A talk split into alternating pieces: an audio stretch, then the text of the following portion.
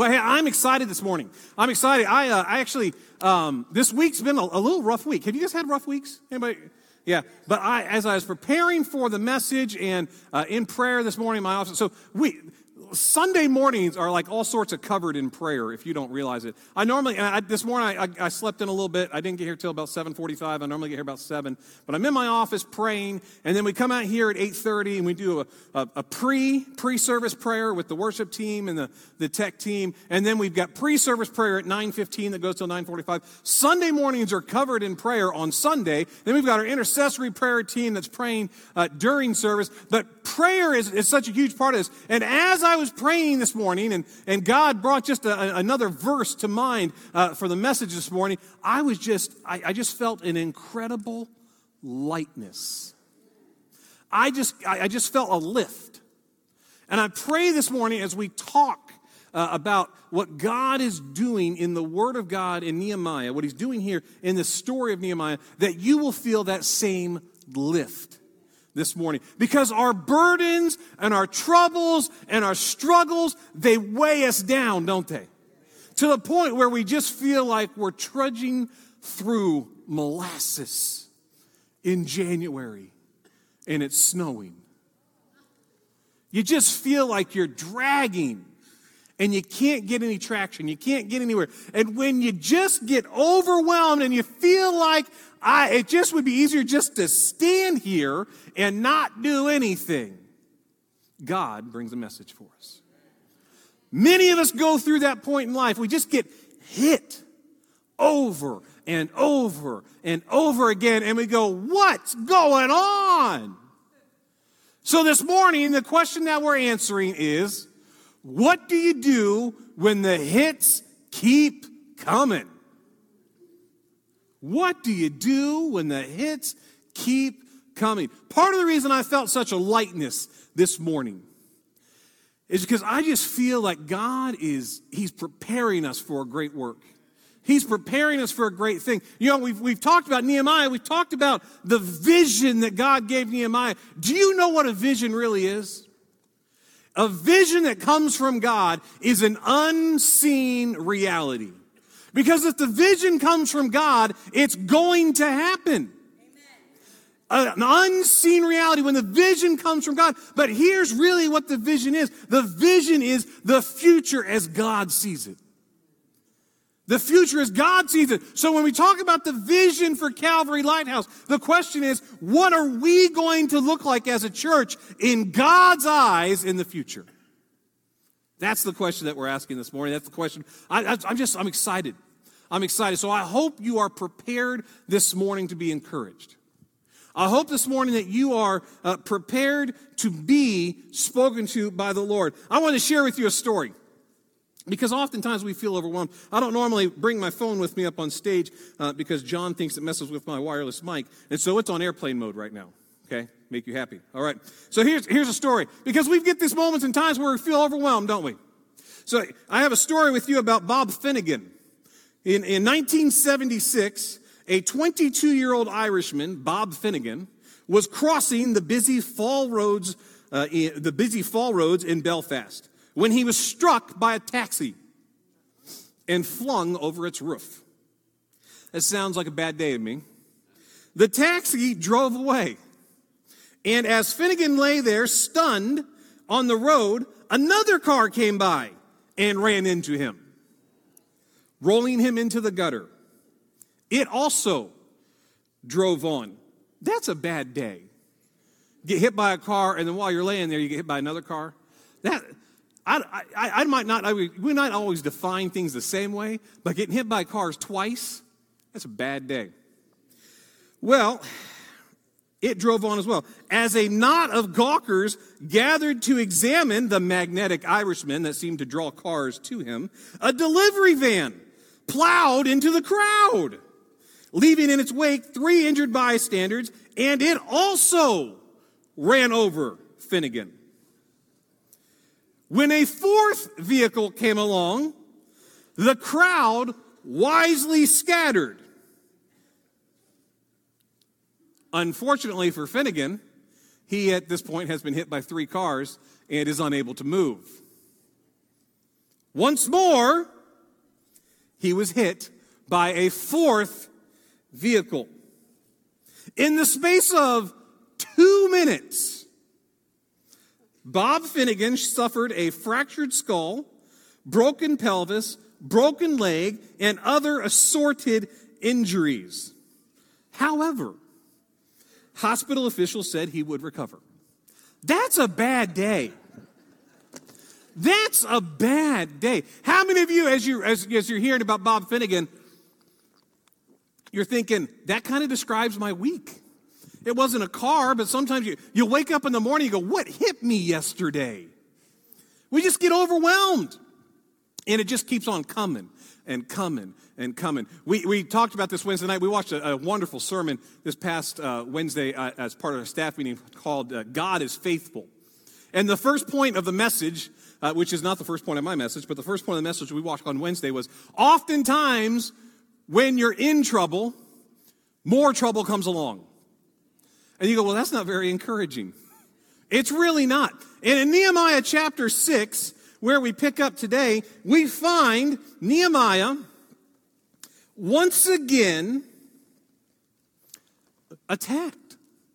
This is the third time in six chapters that the Bible talks about Nehemiah having opposition to the work that God was doing. This is the third time in six chapters. that you understand, it took them 52 days to build the wall. And this is the third time in 52 days that uh, Sanballat and his crew have tried to derail what God is doing. Three times, 52 days. Wouldn't you imagine? Could you imagine Nehemiah? Won't you guys just leave me alone? Just leave me alone. But it's like Pastor Joe was praying today. We're not, we're not battling against physical forces, are we? We're not battling against people. What are we fighting against? Principalities, spiritual forces. You know, the enemy tries to do everything he can to attack. And that's, that's really what we're talking about. How does the enemy attack us? How does the, because that's oftentimes where the hits come from. The hits are coming from, sometimes we do stuff on our own that's just not smart. But the devil can use that, can he? He can use that to get us off track. He can use that to change what we're doing. He can use that to stop us from focusing on what's in front of us. So the question we're asking today, how does the enemy attack? Well, if we look at uh, Nehemiah chapter 6 verse 2, uh, here's, here's what it says. It says, Sanballat and Geshem sent me this message. Come, let us meet together in one of the villages on the plains of Ono. But they were scheming to harm me. So I sent messengers to them with this work. I sent a message to them saying, I am carrying on a great project and cannot go down. Why should the work stop while I leave it and go down to you? Four times they sent me the same message, and each time I gave them the same answer. You know, the first, the first, first thing that the enemy does is that he tries to distract you. He tries to get you off course. He tries to throw something in front of you that might seem important, but really isn't. Might seem like something you need to pay attention to, but it really isn't. You know, one of the hardest things about being a pastor of a church of any size, of any size, and, and it's true in business, whether you're self employed or whether you work for somebody. One of the biggest challenges in moving forward is the tyranny of the urgent. Something that has to be done right now. I have to do it, but you're, you're going this way, and somebody's like, I need you to stop and come over here and help me. Now, do people have actual emergencies? Absolutely. Absolutely. But is it easy for something that seems like a major problem to somebody else to distract you from the direction that you were going? Maybe you're working on a project in your business and somebody just, they just continually need help. They're just not catching it. They're not picking it up. And what do they do? They stop you. It's the same thing that happens within any organization. It's the same thing that happens within our lives. We feel like God has called us in a direction. God is calling us to go and uh, pursue his purpose. But this person here needs me to stop. This person here needs me to stop. Now, trust me, there are times that God wants us to stop what we're doing to help others. I, uh, the, the story of the Good Samaritan clearly defines that. But understand, so there are times that people come into our paths to just try and distract us and stop us. Think of the reason the reason a dog never catches a car is because as soon as another one comes by, what's it start doing? It chases that one, and then it chases that one, and then it chases that one. The devil will do everything he can to distract you from the work that God is doing in your life. It might seem important at the time. But here's what Nehemiah did. Nehemiah said, why should I stop the work that God has called me to do? Because I know these guys are opposed to what God wants me to do. So I'm not going to come talk to you because you're just trying to stop me from getting the work done. There are people that will discourage you and distract you from trying to pursue what God wants you to do in life you have to understand who is actually celebrating what God is doing in you and who is actually trying to stall what God is doing in you. Because if they can distract you, guess what? The work stops. You quit moving forward.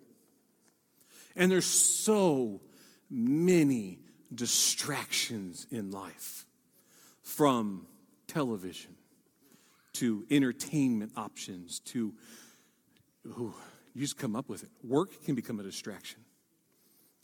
Anything can become a distraction. We actually had this conversation as a staff this week that I had gotten, uh, I've, I've gotten a little, the tyranny of the urgent had caught up with me on some stuff.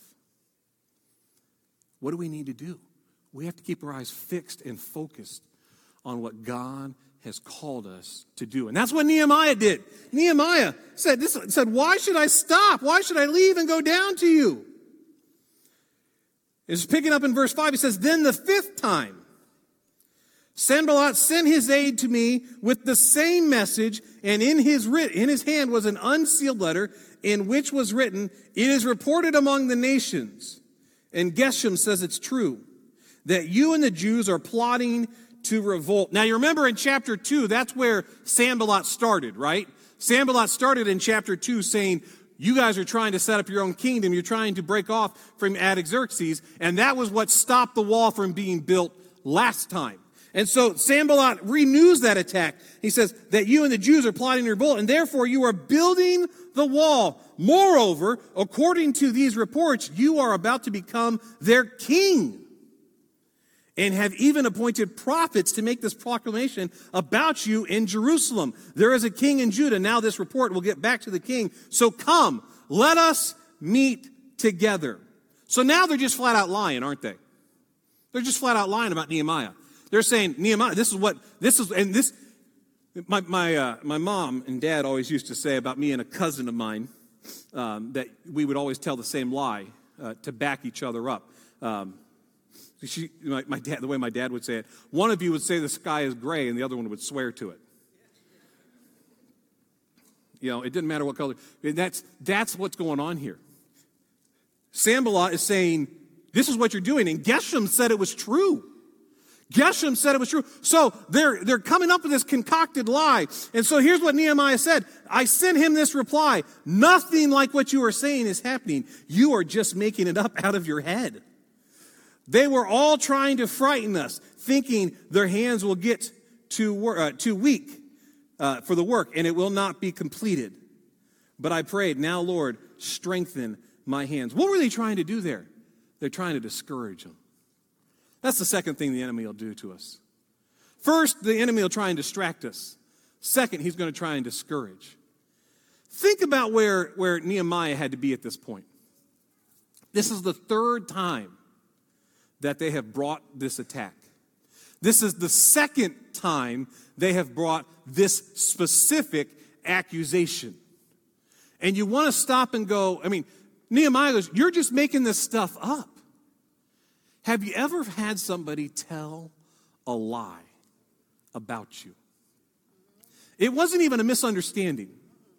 It wasn't, I mean, there's times that people misunderstand things, right? And they say, oh, I'm sorry, you must have just, you just didn't quite follow what. But then there's other times people just flat out lie. Let me tell you about uh, an example of uh, somebody just flat out lying about a church. I was on staff at, I wasn't the senior pastor. This is the only church I've ever been the senior pastor at, so any church I talk about, I was not the senior pastor. Um, but we're down at this, my church in Virginia. And my senior pastor set up uh, what was called a, we called it a prayer journey.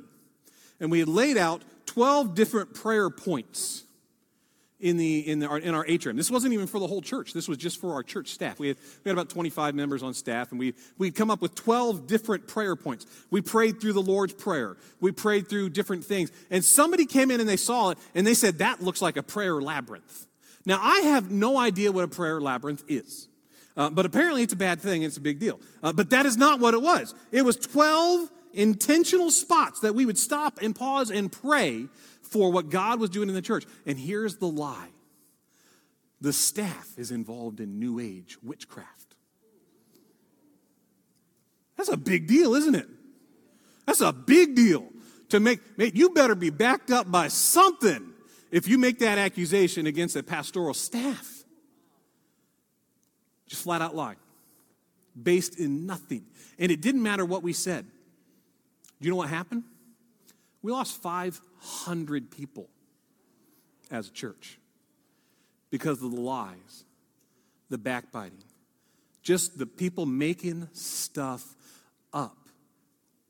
Now, I was on the pastoral staff, and as, as your pastor, uh, I can guarantee you, there was nothing new age or cultish about it. We were praying the Lord's Prayer. We're pausing and praying for God's presence. We we're praying for that church. But see, a lie that somebody makes up, just how discouraging is that? That's what they were doing. They were trying to discourage Nehemiah by lying about him. This morning, maybe you've had that same experience. Somebody's just told a lie about you. You know it's not true. God knows it's not true. But we start worrying about what do other people think? What if other people in the region had thought Nehemiah was really trying to set up his own kingdom? His enemies would be just that much more motivated to tear him down. What if other people believe the lie about you? What does that do? Those are concerning things. What did Nehemiah do? They went on trying to frighten us, thinking their hands will get too weak for the work and it will not be completed. But I prayed. Now strengthened my hands. He prayed. It, he didn't pray, now strengthened my hands. It says, now strengthened my hands. The moment he prayed, strengthened his hands. We don't know what he prayed there. We just know that he prayed. When you're discouraged, when you're distracted, it's all trying to take your focus off, off of God. That's what was happening here. And then we see the third way. The third way that they, they tried to uh, attack Nehemiah. Starting in verse 10, it says, One day I went to the house of Shemaiah, the son of Delaiah, and the son of Mehetabel, who was shut in his, at his home. He said, Let us meet in the house of God inside the temple, and let us close the temple doors, because men are coming to kill you. By night they are coming to kill you. But I said, Should a man like me run away? Or should someone like me go into the temple to save his life? I will not go.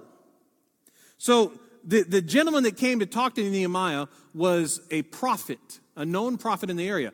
But when you do, uh, you look into the area, he was a known prophet that had been hired by Sanballat to come lie to Nehemiah.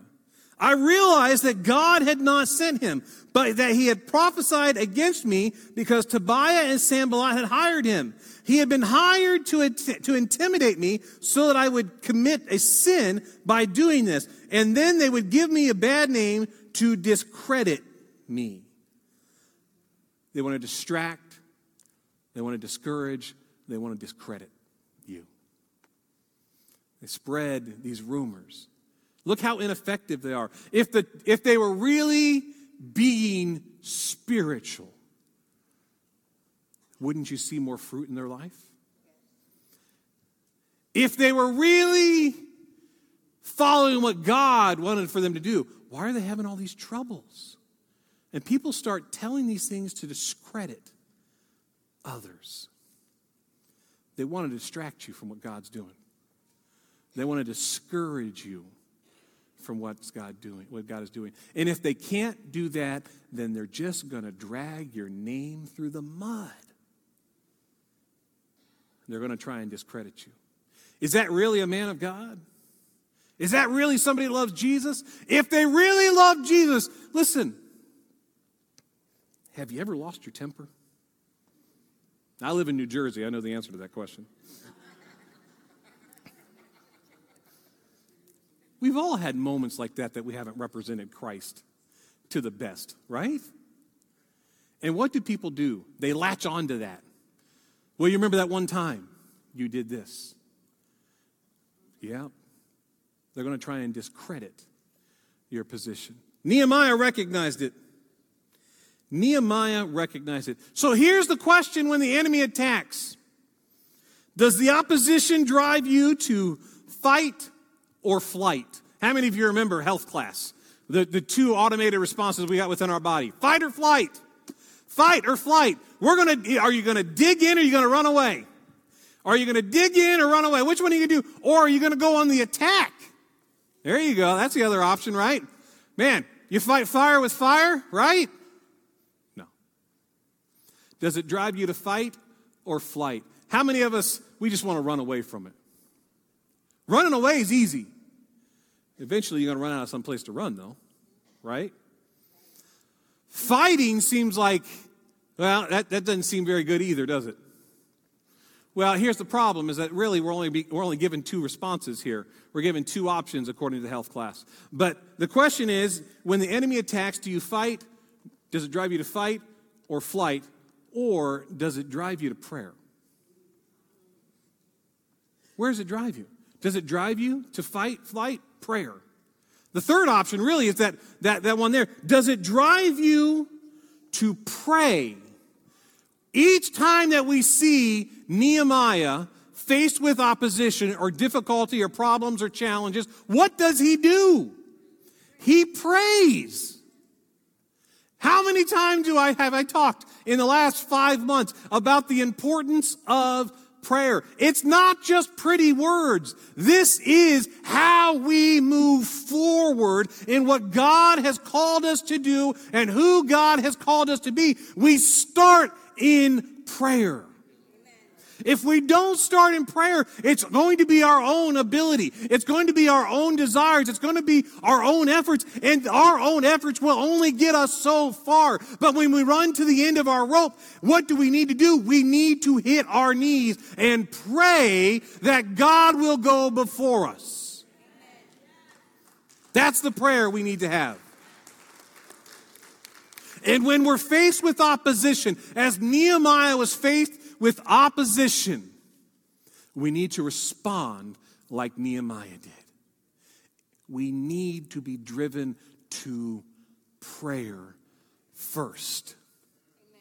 But how often do we do it the other way around? Well, I've done everything I know what I should do. I've done everything I know to do. I probably should pray about it. Well, um, that's a little backwards. I've got, to, I've got to tell you something real honest here, folks. Victory does not come through fighting. Victory does not come through fighting. Imagine what would have happened if Nehemiah had stopped at each attack. if every time Sanballat and Tobiah had come against him, if Nehemiah had stopped at each and every attack and turn and accusation, what would have happened? The work would have stopped. Man, maybe the opposition you're facing in life, maybe it's not a stop what you're doing. Maybe it's a turn to God. Maybe the challenges that you're facing, maybe you're feeling discouraged. Maybe you're feeling distracted. Maybe you feel that those are attacking you, trying to discredit who you are as a person, your character, your abilities. Maybe God has called you to a purpose, and you know the purpose God has called you to. But you just can't ever seem to get there. You just feel like there's a roadblock at each step of the way, and you don't know what to do. I'm telling you what to do. Stop fighting the things in front of you and start praying and allow God to fight for you.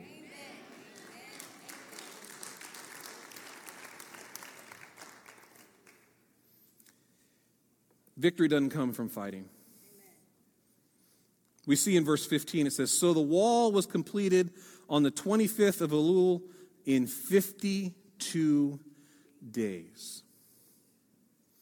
In 52 days.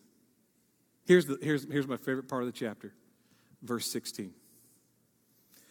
When all our enemies heard about this, all the surrounding nations were afraid and lost their self confidence because they realized that this work had been done with the help of our God. Victory doesn't come from fighting, victory comes through completing the work of God.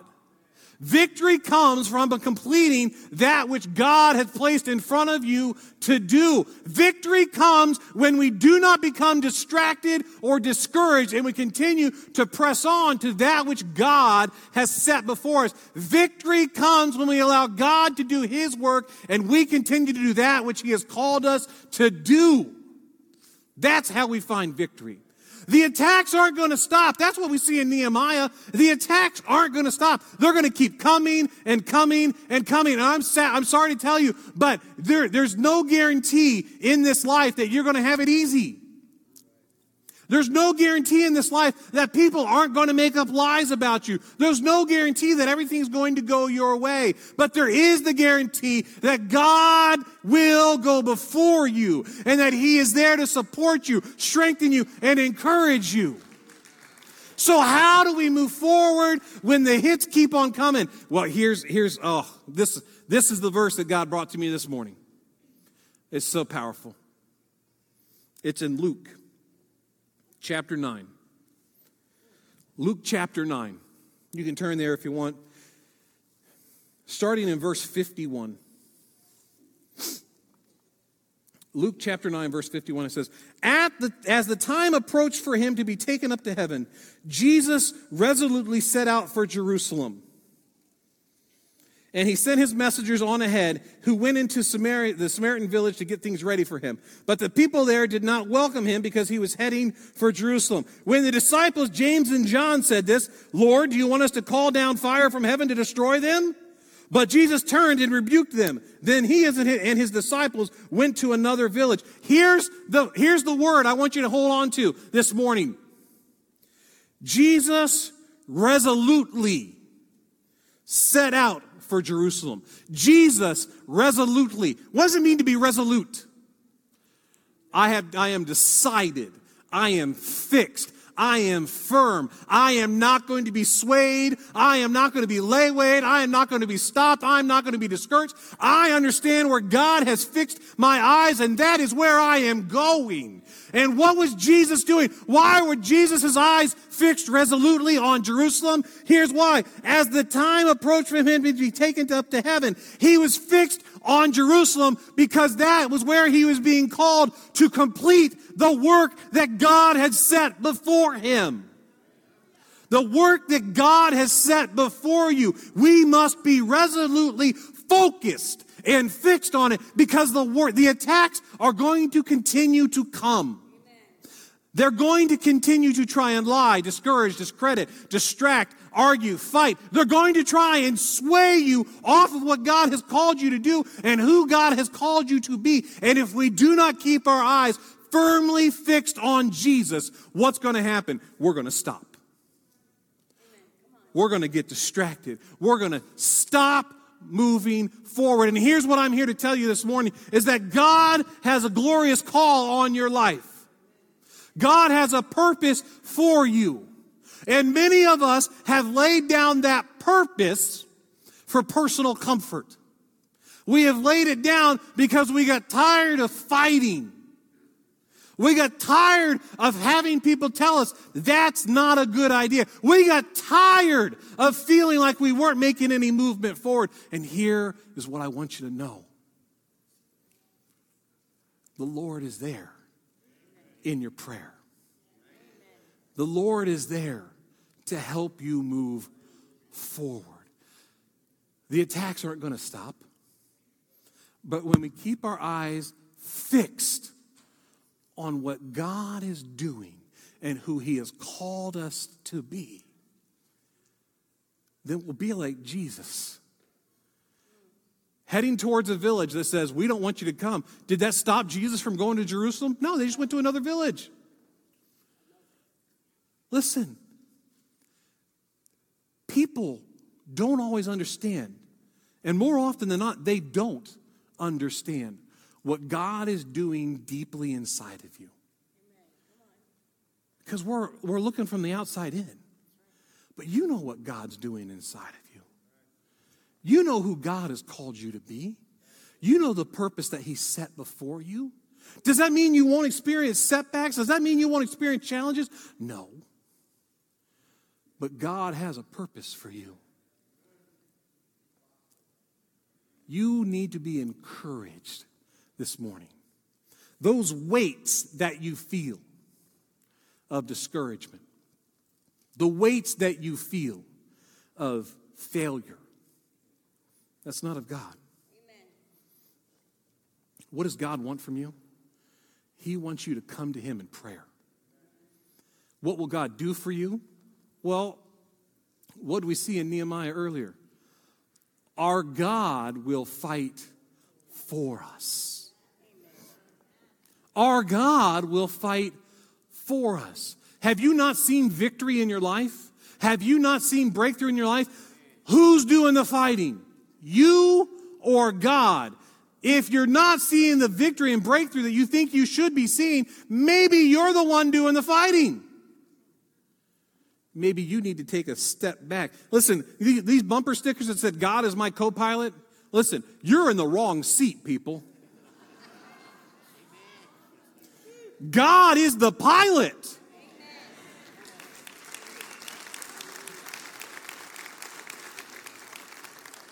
Don't just put him in a secondary position. When we put God in the secondary position, we, this, is, this is oftentimes what we do. God, this is what I've done. Now bless it. That's not being led by God. The entire book of James is written around one theme Come to God first. Come to God first. Don't make him your co pilot. This is why, listen, I'm going to, I'm going to, uh, this was not the intent of the message, but here, I'm going to tell you right now. This is why we talk about giving regular and systematically. Because if we give God our first fruits, then He knows He is first in our lives. If we give God our time first, then we are demonstrating that He is first in our lives. If we give Him our very best, the principle of first fruits is this God, I'm going to give you my best, not my leftovers. I'm going to give you, that's why I believe the week starts on Sunday, not on Monday, because God gets the beginning of my week, not the end of my week. God gets my best, not my leftovers. And here's what I know if I come to God first, God's going to go before me. God's going to fight for me. I don't have to be the one that makes way. He will make a way where there seems to be no way. Right? Be encouraged this morning. The weight of this world are not yours to carry. They're yours to give to God. They're not yours. They're his. I just I always think of songs. I always think of songs when I'm when I'm preaching about the faithfulness of God. When I'm talking about the strength of God. Yeah. We turn our eyes on Jesus. We look full into his wonderful face. Right? Yeah. We get so easily distracted. Imagine if Nehemiah had stopped. But when Nehemiah completed the work of God, what happened? What happened? His enemies were discouraged. They gave up. Why? Because they knew that God had done the work.